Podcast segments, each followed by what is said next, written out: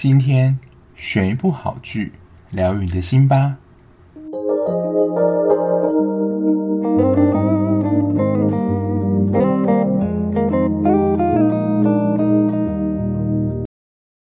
欢迎收听追剧二百五。今天要介绍呢，是入围五十七届白想艺术大赏七个奖项的作品。如果听众你不知道什么是百想艺术大赏的话，它是韩国影视就是最大的三个奖其中一个。我自己的理解啦，它有点像是台湾的金钟奖这样。那它这次入围的是最佳作品、最佳导演。男子最优秀演技、男子配角跟女子新人演技、剧本跟摄影。那这一部的主角呢，是由申河均跟吕珍九这两位主演。那申河均他比较算是电影咖，他最近比较有演的一部电视剧是《灵魂维修工》，不知道大家有没有听过？吕珍九最有名的作品应该就是二零一九年跟 IU 李智嫣演的《德鲁纳酒店》。这一部也是我想看名单的其中之一，最主要的原因也是因为它的 OST 太红了。我不知道这是 OST 还是主题曲，就是 Another Day 这首在网络上搜寻，就是也会是最红韩剧 OST 之一。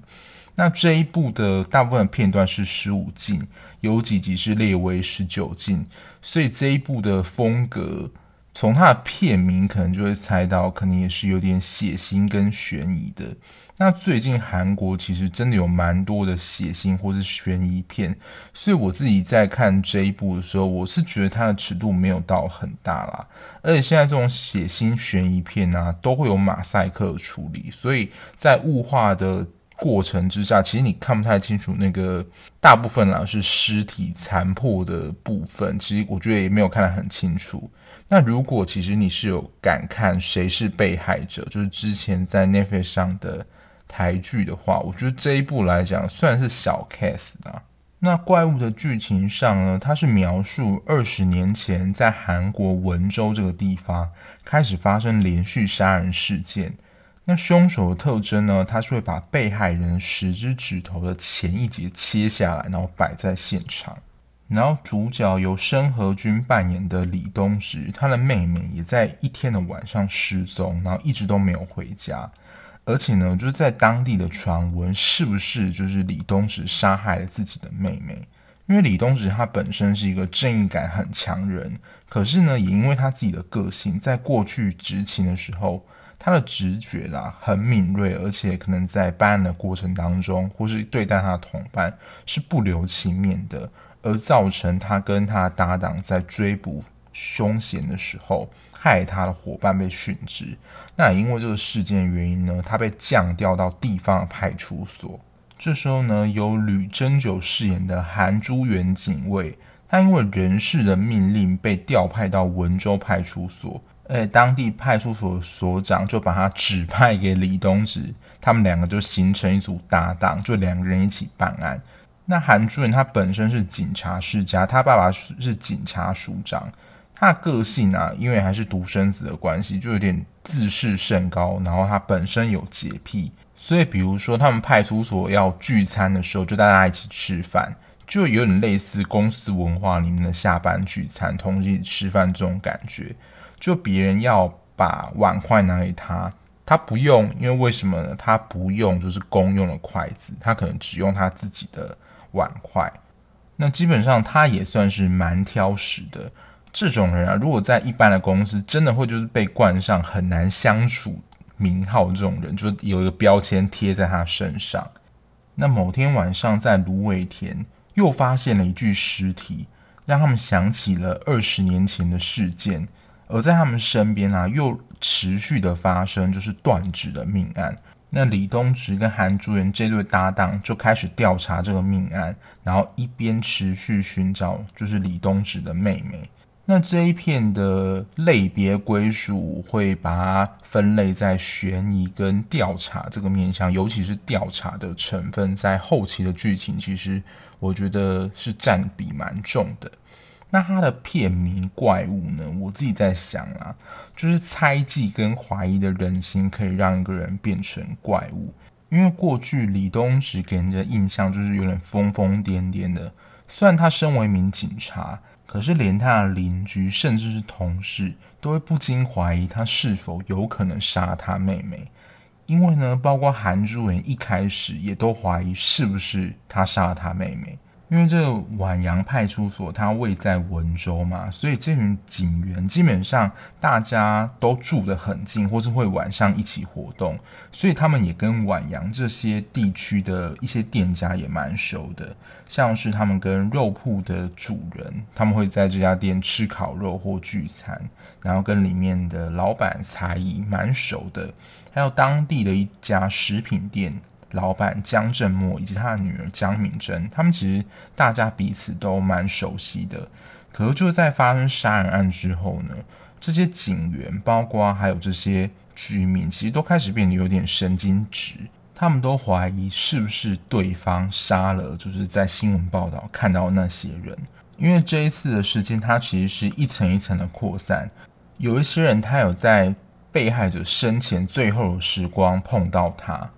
所以，当被害者遇害的时候，这些曾经碰过他的人，就是变得非常的紧张，就会有点罪恶跟怀疑，说就觉得啦，自己是不是没有做了什么而害了他被杀害，甚至有点自己怪自己的心态。那除了怪自己之外，他们彼此之间也会彼此的起疑，就觉得说，是不是你杀了？因为不论是这些居民或是这些警察成员，他们本身原本的感情都是非常好的，彼此对彼此的不论是个性啊、家庭也都非常熟悉。可是就在这件事情，就是这个杀人案发生之后，大家都变得非常的多疑，每个人其实自己也都很担心自己是不是会变成怪物，类似杀人不眨眼这样。那我觉得啊，就是在这个过程当中。大家对于彼此的信任，就真的会逐渐的瓦解，或开始起说，就是某个人的面具之下，是不是藏着就是杀人犯的真实身份？那我刚刚讲到，就是被害者他可能生前有碰过很多人。那每个人就是有碰到他的时候，都觉得啦，是不是也有可能是自己不小心误杀了他，还是怎么样？就让我想到《名侦探柯南》里面有一个小宫山先生，就是也是蛮有名的一个事件。就其实很多人可能有四个人都对这个小宫山先生有恨意。那每一个人呢，其实都可能曾经以为，比如说拿玻璃瓶砸他，或是怎么样，反正就是以为就是他们。打死、杀死他的，但其实呢，他们可能前三次的，就是这些攻击啊，都没有让小宫山先生丧命。但他们在向警方坦诚的时候，都主动的认罪，说是他杀了小宫山先生。但其实小宫山先生根本没死，是到最后第四个凶手他才是真凶，但那个真凶就是偏偏不承认。这一片的故事其实有一点像是这样子。比起说怪物像是一个惊悚片的话，我更觉得它像是深入找查真相的侦探片。那它总共有十六集啦，我觉得它算是分成两个不同的段落。前八集是一个高潮，因为在第八集的时候，这个断指的连续杀人犯就会出现，而且就会被找出来了。但是他在最后的。自白的说明，他说他已经把东植的妹妹，就是你的妹妹还给你了。这句饶富韵味的话，所以其实整个的真相还没有被完全的解开。所以九到十六集呢，就有点变相是东植跟韩珠媛在案件中抽丝剥茧的过程当中，找到一开始使东植妹妹死亡的这个人。因为就像刚刚说的。可能很多人参与了，就是不小心伤害或杀死了李东植妹妹这个过程。可是呢，他们在过程当中其实都不是最主要的致命因素。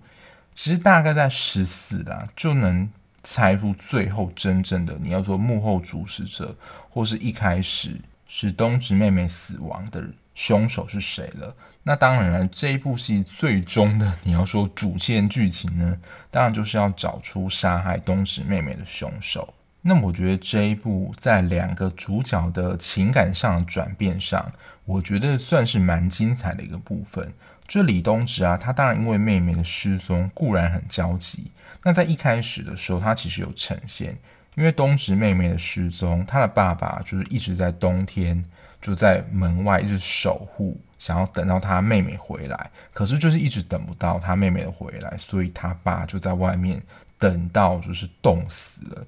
那他的母亲也因为她的老公被冻死，还有东直妹妹一直失踪没有回来这件事情，她的身心状态也大为受挫，到最后好像有一点丧失记忆甚至失智的症状。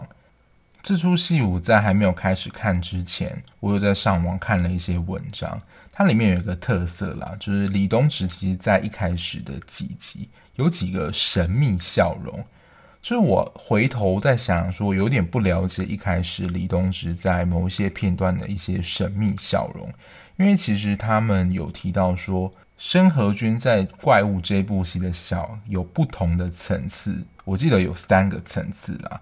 我同意李东植的笑容，他每一种笑容代表不同的意思，比如说有奸笑、开心的笑，或是释怀的笑。而且他的演技其实好到说能够蛮明显的辨别其中的差异，只是对于啦，他一开始在前几集的迷之笑容，我是有点没有办法抓到他的点。那前面有其实有介绍到李东植他在早期当警察个性嘛。因为比较直率的作风，所以其实也惹出了一些麻烦啦。他在警察当中可能也是像梁金刊吉一样是头号的麻烦人物。可是其实他在后期，就是第九集之后，他在找线索过程，我觉得就蛮冷静的。当然，我觉得啦，可能也是有压抑住自己的愤怒，因为其实第八集就会揭晓，就是剁指的连环杀人犯是谁了。而且一定要套一句，就是侦探漫画的名言，就是凶手就在这些人之内。所以这个其实连环杀人犯的凶手，我不剧透是谁啦，但就是一定是你曾经在这部剧看过的人，他不会是突然冒出了一个其中的角色。所以李东植在这个连续杀人犯的事件之后呢，他的。情绪啊，还有他的表现就变得蛮沉稳的。我觉得这是一个蛮大的改变，在他情绪上的变化。那韩珠媛，我觉得他一开始我行我素的风格，真的跟以前的李东植非常相像。可是他们在后面随着在调查的过程当中越来越接近，就是发现事实的真相。他会发现呢、自己奉守的信念或价值观会渐渐的崩溃，因为跟他原本想象的完全不一样。他自己原本啦，我行我素的风格，他渐渐的开始也能跟其他人一起配合办案，然后相互合作。因为他原本就有点像是单打独斗，就我自己来就可以了，你们不用管我，或是别人请他配合什么，他也都不甩。你要说身段放软的非常多，蛮能够表现的，就是他在一场戏之后，东植会邀他一起吃饭。如果是一开始韩珠媛，他就是一定不会吃。可能就会觉得这东西很恶心啊，很难吃啊。可是就在整个事件结束之后呢，他就变得敢吃，而且还吃蛮多的。就我自己啦，对于这部片名《怪物》的解读，就是每个人心中的确会有邪恶，或是你内心当中比较没有办法接受的部分。可是当如果你自己能够适时的意识到或觉察到自己的这些部分，而且去做一些修正的话，你还是能够回到正常人的轨道，但是如果呢，你看见了这些恶，却还是想要持续的掩饰，假装没看到，那才会让一个人变成真正的怪物。对，听起来有点抽象，但是我也不能再讲下去，因为再讲下去一定就会剧透了。另外，我想要提一点，就是这一部的片尾曲或是当中的某一些音乐。给我一种黑色喜剧幽默的氛围，跟他剧的搭配其实真的蛮搭的。所以说啦，就真的与其说它是一部惊悚片，我更觉得这是一部侦探片。然后也说为什么会是一层一层的呢？因为其实每一个线索，他都会找到一个嫌疑人，然后再深入的去探索。不过说实在，因为我们在看这部片的时候，我们是上帝视角，所以比如说在剧情上啦。A、B 两个人联合某件事情不让 C 知道，可是 C 他以为他一直在 A、B 的圈圈里面，他们应该要知道 A、B 发生的事情。可是他就会花一些篇幅去描述这样的剧情，就是 A、B 两个人串通好，但 C 不知道，然后但是 C 不知道的情形又要再演一次，然后呢，最后又要呈现 A、B 不让 C 知道的事情，可是 C 会发现 A、B 不让他们知道的事情，就会在这个圈圈里面绕了一些剧情。他在最后的篇幅啦。蛮长的，有这样的拍摄手法，所以可能类似的同一段剧情，我们可能会看到两三次这样的拍摄手法了。我个人有一点点觉得小小的扣分。那今天既然聊到了怪物了，就我在想一个问题：说到底是怎么样的人他是怪物，或是什么让人变成了怪物呢？因为他这一部的有一个金句啦，他是说要对抗怪物。也要自己变成怪物才行，就是怪物对抗怪物这样。那其实人都有我们自己没有办法接受的阴暗面，会有时候啊，你不知道会有一种感觉，说有可怕的想法出现，例如生气的时候，气到一种极致，就很想杀人，或者把东西可能买一颗炸弹把它炸烂等等，但其实不会真的去做。那我们可能比较通俗的说法会说，这是一个人的阴暗面。那其实，在心理治疗里面，就是精神分析这个学派，荣格其实有提出一个阴影的观念，他就在讲这件事情。那我简单的介绍一下啦，就是精神分析，大家就真的比较常听到，就是弗洛伊德。我之前比较有点讶异的，就是我在看我妹的公民课本，我记得是高一吧。就有提到，就是弗洛伊德提到的本我、自我跟超我，就是人格结构。我是蛮讶异，就是公民课会上这个东西的。反正 anyway，弗洛伊德他就是精神分析的一个蛮伟大的一个鼻祖。然后后来荣格他算是跟弗洛伊德变志同道合的朋友，等于说荣格其实也跟弗洛伊德他们其实是同一派，都是精神分析。可是后来，荣格不赞同某些弗洛伊德的观点，比如说是性理论，因为弗洛伊德就是一个什么都要牵扯性的一个人。那也因为弗洛伊德容不下就是排斥他理论的人，所以最后其实也就是跟荣格决裂。那荣格他自己就自成了一派，他的心理学叫做分析心理学。那荣格就是刚刚有说过了，他有一个听起来很普通的术语，但是很描尽刚刚所说的那种黑暗面，就是阴影。阴影这个字不是说你站在脚底下阴影，不是，它是人类心灵有阴影的这一块。那这个阴影呢，他会说是一个受到压抑的自我。这个阴影它可能是社会的影响，或是社会的期待。这边还有一个蛮重要的词，但不是这一次介绍，但也是荣格里面一个重要概念，叫做人格的面具。那这个面具其实蛮像是，也是我们常通俗说到了，就人会伪装戴一个面具。那这个面具呢，就是让你变成社会或是他人喜欢的样子，就不是你真实的自己。可是如果啦，你的真实想法不是。像你外表展现出来那个社会期待或他人喜欢的样子的话，或是这些想法，它可能在现今的社会规范、习俗或是道德里面没有办法被接受的话，它就会变成你心里的阴影。可是这个心理的阴影呢，它并不是代表它是坏的部分，它比较像是你原本想法的对立。但因为它不是坏啦，所以我们其实不会说要把这个东西完全的去除或拿掉，因为它其实也是某一个部分能让你的心灵保持一个平衡的状态。我们基本上啊都会希望说我们自己能跟我们自己的阴影和平共处，而且其实这些阴影呢，有的时候不会是只有我们个人的层面。这个阴影可能来自家庭啊，或是团体，甚至大一点到国家。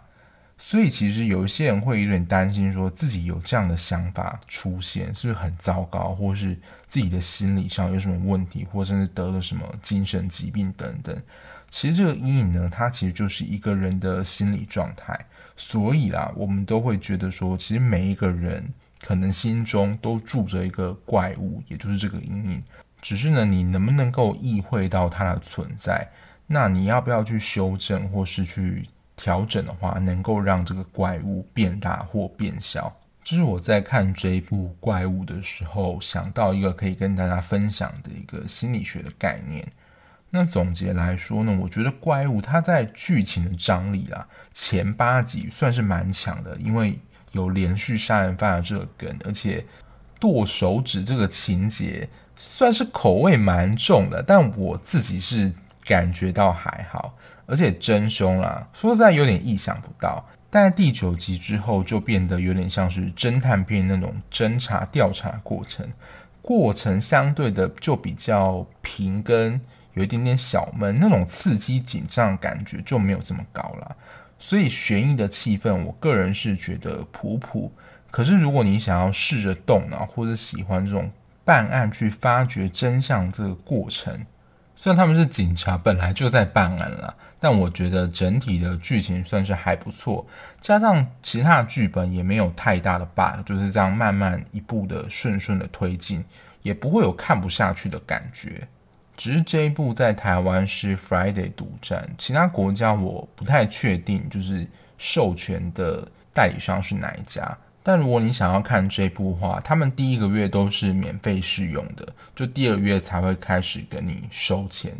但因为最近我觉得 Friday 他们真的有引进一些蛮不错，也就是他们只有自己独家的，所以也希望大家都还是能够多多支持正版。但是我在这边还是要小抱怨一下啦。就如果 Friday 小编有会听我的节目，或是有听到的话，在手机它目前啊是可以有一点二五倍的这个调速功能，可是电脑版它就只有原速跟一点五倍。有时候我想要感受一下剧情的气氛的时候，一点五倍又会太快了一点，所以希望就是电脑版也能够跟进有一点二五倍这个选项。那之前也说过嘛，就是我之前会做的悬疑三部曲。就是生死一线，然后今天的怪物，再来也是 Friday 上的窥探 Mouse。不过这一部我应该会稍微休息一下再看，因为最近已经连看就是集数很多的剧集了，所以接下来应该就会挑一些比较短的剧集。那请大家再多多的期待咯。就我录到现在啦。我觉得这一集录起来感觉声音还蛮平的，不知道又会不会被听众指出来说声音有点想睡觉。不过的确了，我现在在录的的确是比较晚的时间，但我觉得因为这一部的剧情就真的比较算是，你不能说它是闷，但是你就会剧情上你就会感觉到有一种闷闷的感觉。哦，我想到了，因为它的剧情其实也是偏比较沉重一点的。所以，如果你是想要让心情开心的话，或是感动，或是粉红泡泡的话，这一部也不是那个路线，就完全就是推荐给喜欢侦探，然后一点悬疑的人来观看这一部，就是最推荐的。在不能爆雷的情况下啦，但后半部的剧情，韩珠媛她的戏份会变得蛮多，而且最主要的关键影响其实也是在她身上。但李东植的剧情还是会有啦，就会慢慢的抓到那个主线，就是到底谁杀了他的妹妹。但在后面啦，大家真的可以多多注意韩珠媛在里面的戏份跟表现。那以上就是我看完这一部怪物的心得，就跟大家做一个分享喽。那今天的节目就到这边。如果你喜欢这样聊剧聊电影的节目的话，可以在各大平台帮我订阅，让我的节目可以让更多人知道哦。那如果啦，就是你的平台是可以评分的话，像是 Mixer Box 或是 Apple Podcast 的话，就也不吝的请给我五颗星，然后留言让我知道，作为我节目改善动力哦。那我们下期节目再见啦，拜拜。